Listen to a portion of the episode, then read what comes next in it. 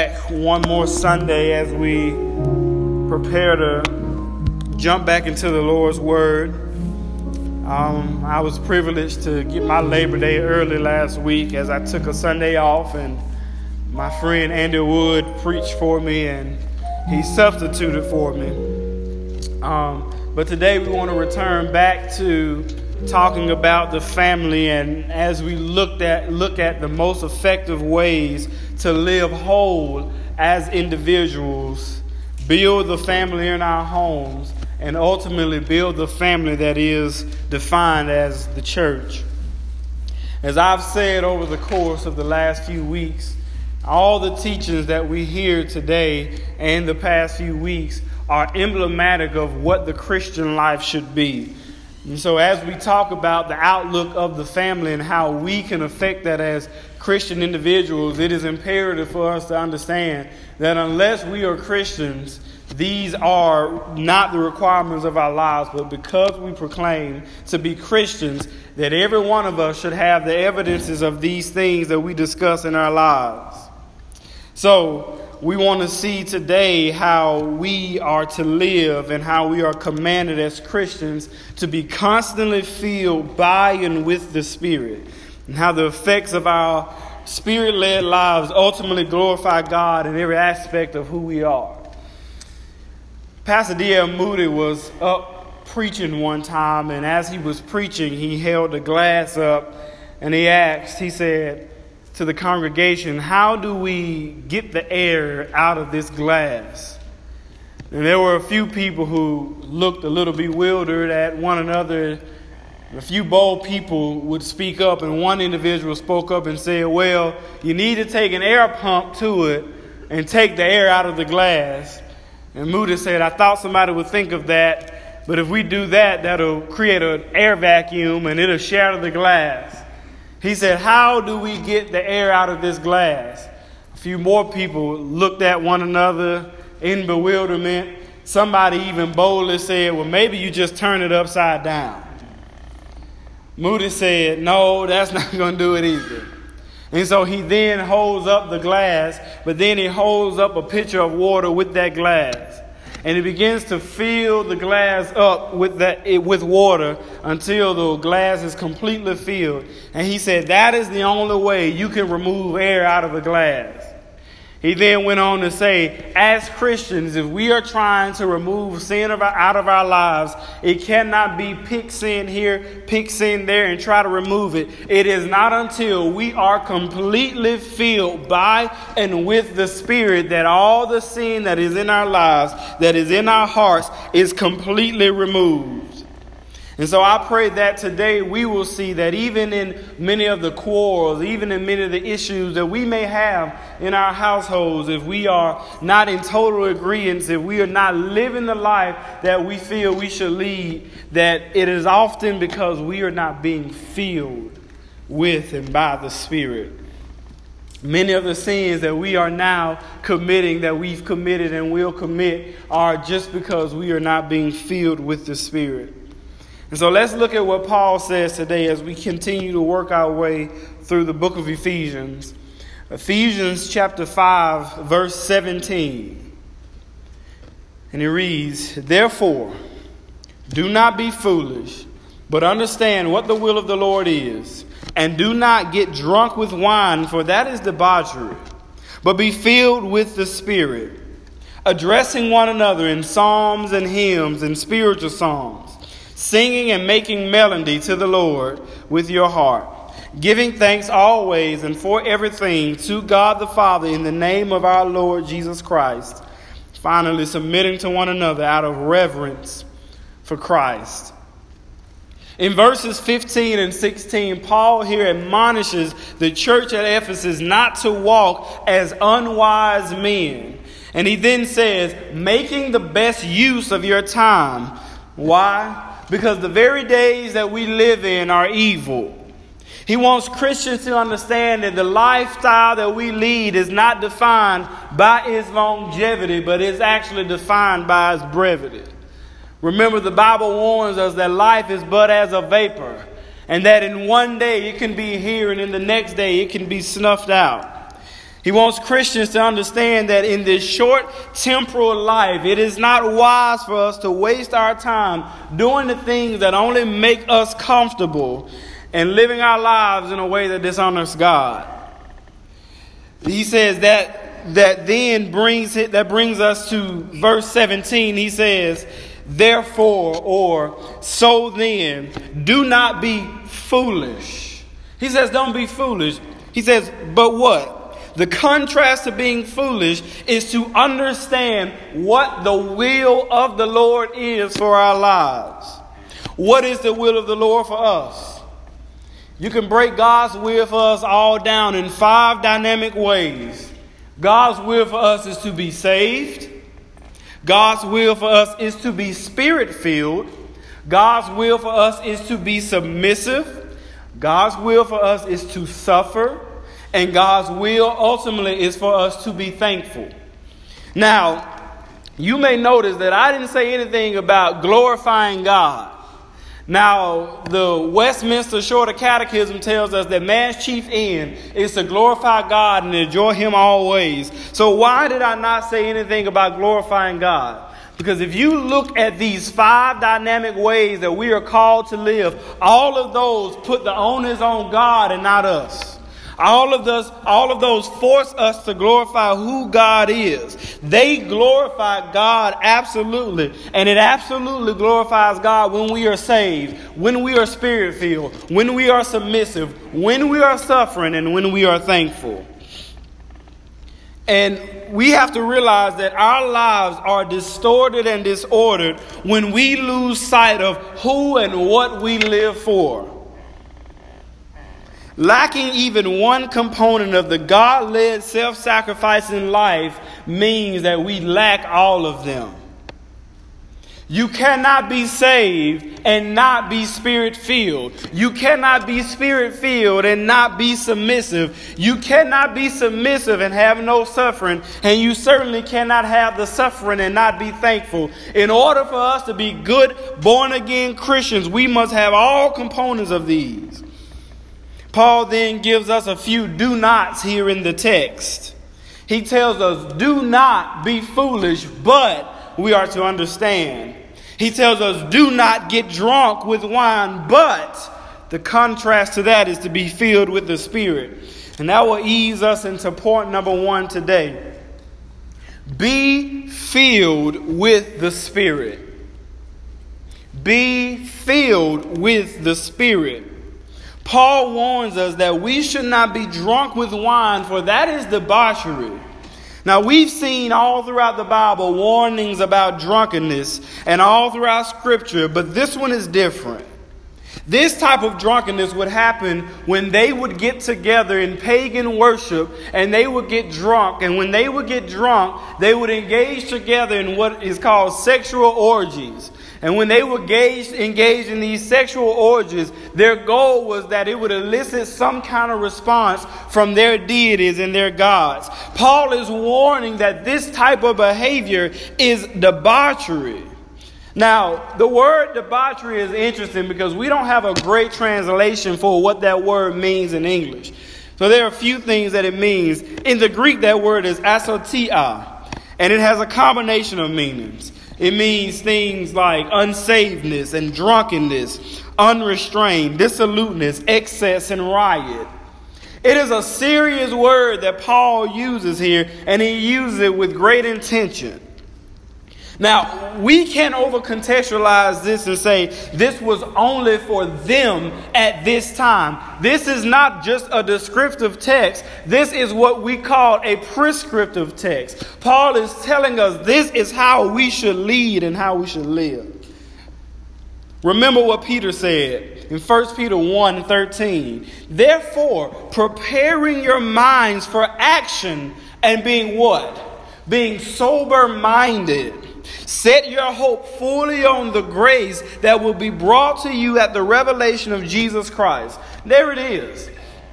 We are commanded to be sober minded, which means we are not commanded to be inebriated or disillusioned or disenchanted or delusioned by anything else. We are called to be in complete focus as Christians, our minds undistorted by the world. Now, this is not exclusive to drunkenness only, but this is anything that distorts us from reality and fills us up with anything other than the Spirit. This is the biggest challenge of Christians, especially in the family, because we are being inebriated by the attraction of the world and perceiving what the world says as truth. Oftentimes, for wives, there is this unscriptural expectation of what the husband should be. We create an expectation of what the husband should be, but it's founded not on scripture, but what those off divorce reality talk show hosts say in their books. We find it by those unwedded people who instruct us how we should live on real housewives, though they are no one's housewife.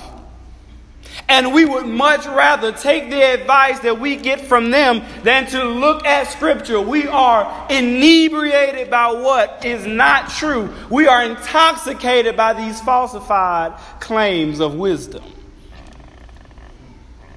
Now, I've never been drunk or high, but I do know that one of the common things that you hear people say when they are drunk and when they are high is, I'm not drunk and I'm not high.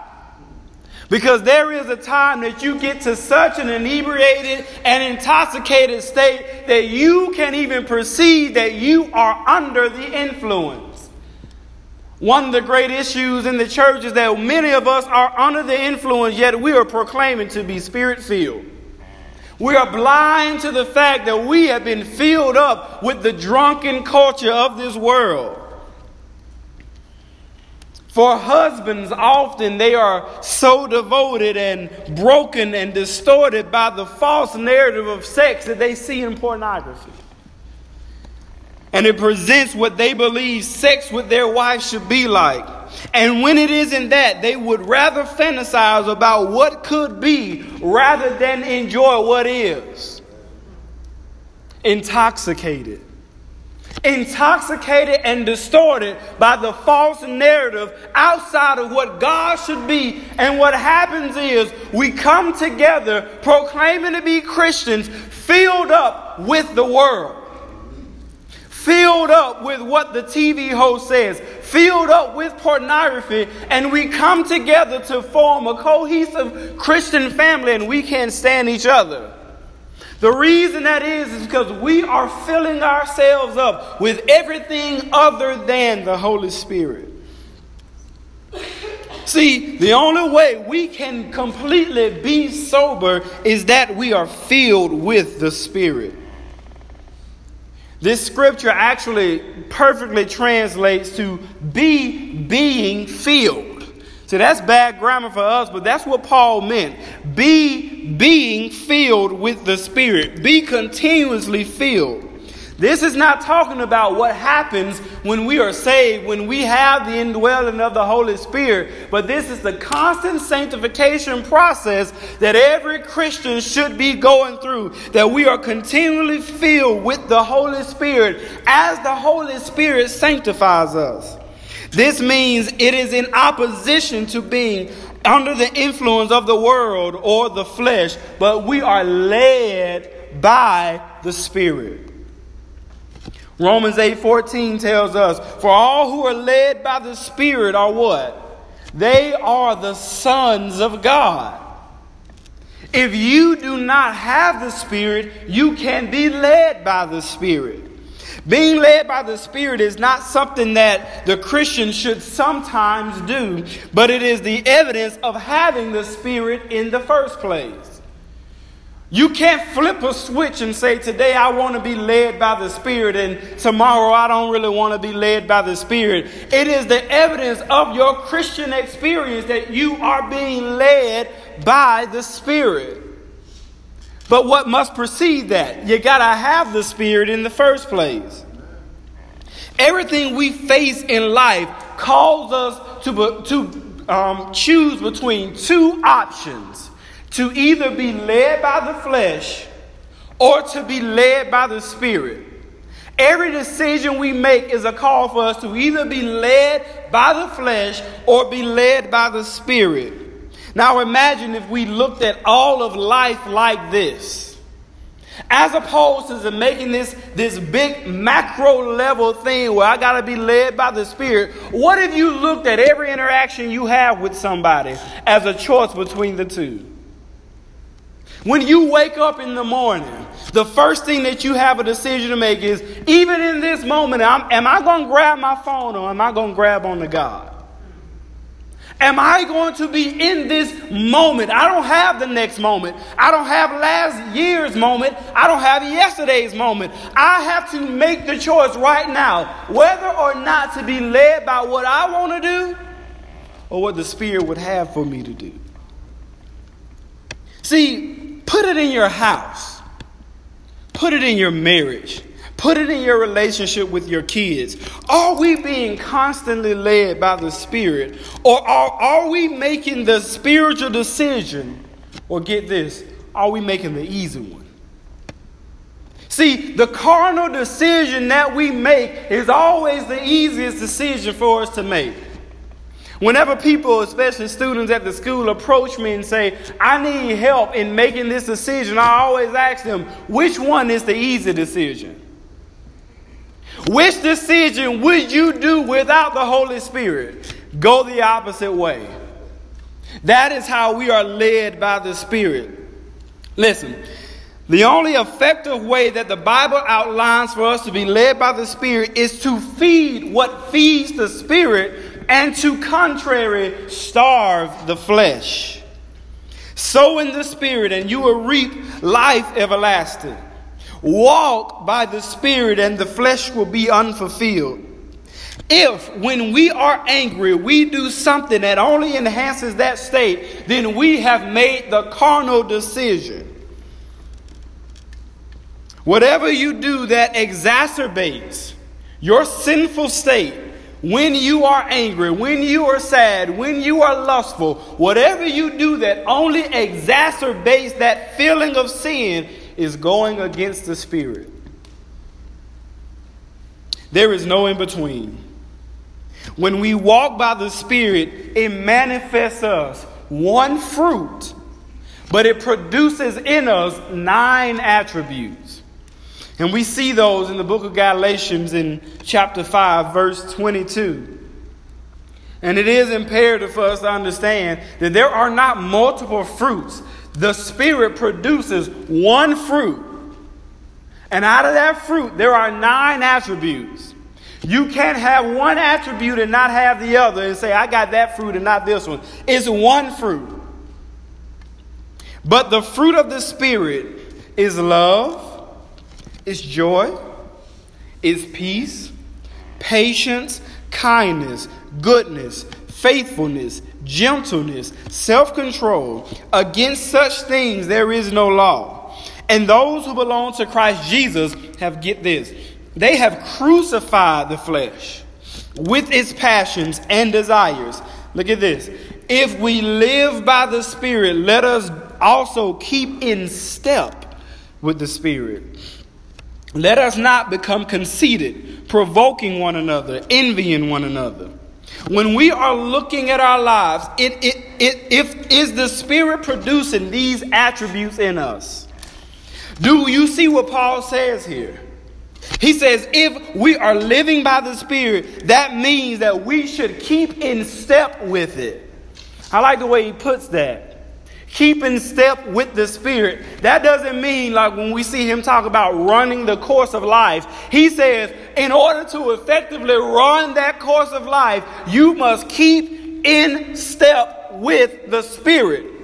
Which means every move I make, every step I take, every decision I make, Jasmine got it, I am walking in the Spirit. As the Spirit moves, I'm not getting ahead of the Spirit. I am keeping in step with the Spirit. I am slowing life down, and every walk, every motion, I am aligning my life up and seeing if I am still in step with the Spirit. So when I get at the end of the course of this life, I'll realize it was a race, but I never noticed it because I was keeping in step with the Spirit. See, we have to see this. Point number two the Spirit breeds fellowship. The Spirit breeds fellowship. Look at what he says addressing one another in psalms and in hymns and spiritual songs, singing, making melody to the Lord with your heart giving thanks always and for everything to God the Father in the name of our Lord Jesus Christ, submitting to one another out of reverence for Christ.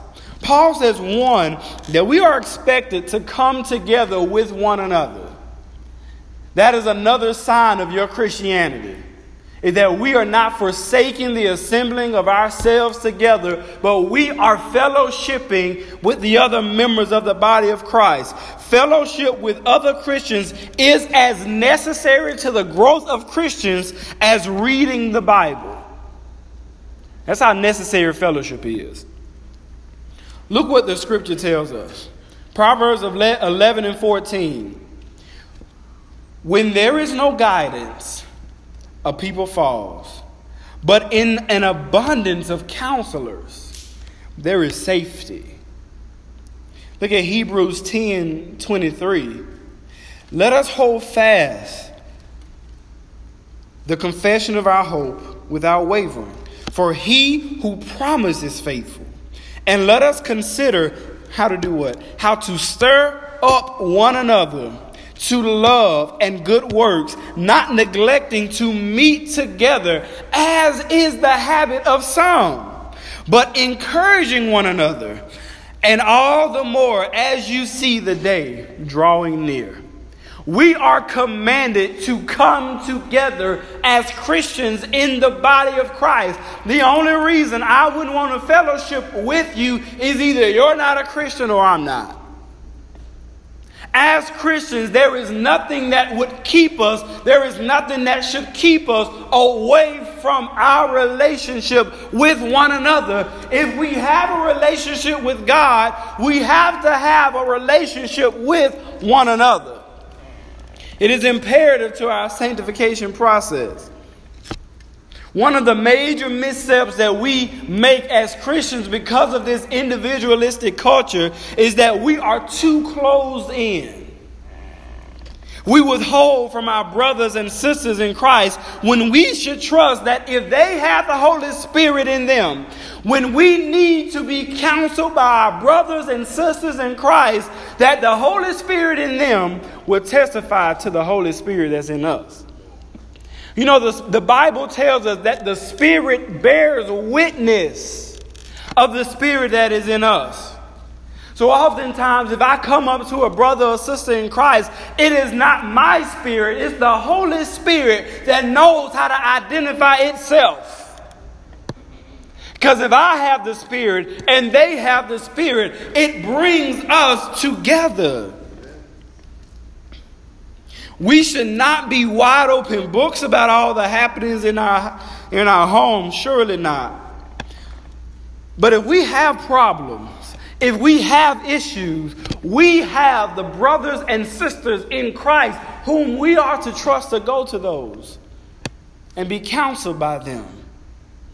Listen, how many marriages could have been saved? One, if the church had been available to counsel. And two, if we had been open enough about the fact that we needed counseling. And that in our, in our arrogance, we didn't try to fix it ourselves. Think about this. How many marriages could have been avoided if we had been counseled and if we had counseled one another? See, the fellowship of the Holy Spirit is the safety net for us so that even when we as believers make decisions that go against it, we have the counsel of those who also have the Spirit and can testify whether or not we are following the leading of the Holy Spirit. That is why we have one another. But unfortunately, far too often we try to handle it ourselves. What if we stopped trying to keep up appearances for the church and went before the church when we were in sin or when things weren't working the way they should and admitted that we need help? Think about how much healthier we could be. Not just as a family, but even as individuals. That is what being led by the Spirit is. I am not defaulting to my normal response, but I'm laying aside what would make me comfortable, and I am being led step by step by step by the Spirit. It is our carnality that, draw, that drives us away from speaking up. But just in case you say, Well, I'm a Christian, but I'm just real private, let me read you the scripture Proverbs 18 and 1. Whoever isolates himself, seeks his own desire. He breaks out against all sound judgment. You get that? So, no, you can't be a Christian who is on an island because if you're the only Christian on the island, there are no Christians on the island. You must be in fellowship because it protects you from you. But whoever isolates himself seeks his own desire. Carnal is the man, the woman, the family who believes that they are their own. The Holy Spirit brings us together, and coming together is not just an example of being filled with the Spirit, but it leads to being filled with the Spirit. Why? Because we worship and serve the Lord out loud together. We come together and we celebrate Him. And the Bible tells us we make the melody in our hearts. So not only do we worship together and celebrate God together, but we are making that melody in our hearts as well. So when we come together, if you were feeling broken, if you were feeling bad, if you were feeling sad, when you come together and worship, what ails you should be healed because you came together and worshiped with your other brothers and sisters. Giving thanks always. Thankfulness is not a sometimes act for Christians, but it literally defines our lifestyles. In everything, we give thanks because this is the will of God concerning us in Christ Jesus. When thankfulness is our disposition, then we are not pessimistic about where we are in our lives. But we are encouraged by what we have. And if we are Christians, if we have nothing else, we have Jesus Christ. And for us, that is absolutely everything we need. Finally, point three we submit to one another. We submit to one another. I'm presenting this scripture this week so that next week, when we talk about it in depth in the marriage, it'll be easier for us to handle. Humble submission is an expected aspect of the Christian life to other Christians. Regardless if we are married or not, it is, a, it is an expectation of all Christians to, to other Christians. We are expected to submit to one another. That, that is the evidence of every spirit filled Christian's continued walk with Christ. It causes us to submit to one another, to serve one another, not because of one another, but because of our reverence for Christ. If you are a Christian, submission is not an option, it is an expectation. No Christian is inherently superior to any other Christian, and God does not have a hierarchy on who's more spiritual. We are all expected to submit to one another. More importantly, and we will get into this next week, if you can't submit to other believers whom you're not married to, how in the world do you think you will come together in fellowship and covenant marriage and think that you will ever be able to submit to anybody, especially somebody you live with? See, the big issue that we have, the reason we don't want to submit is because we haven't been taught that submission doesn't start when we get married. Submission starts at our conversion. And even when people are not worthy of being submitted to, we submit anyway. When we submit to one another, it is our glorious service to God. Why? Because inevitably, Jesus submitted to all of us for God his Father, so that through him we might be saved. If Jesus, who was truly God and truly man, did not count it robbery to be equal with God, but he humbled himself as a servant and suffered the death of a criminal, even the death on a cross.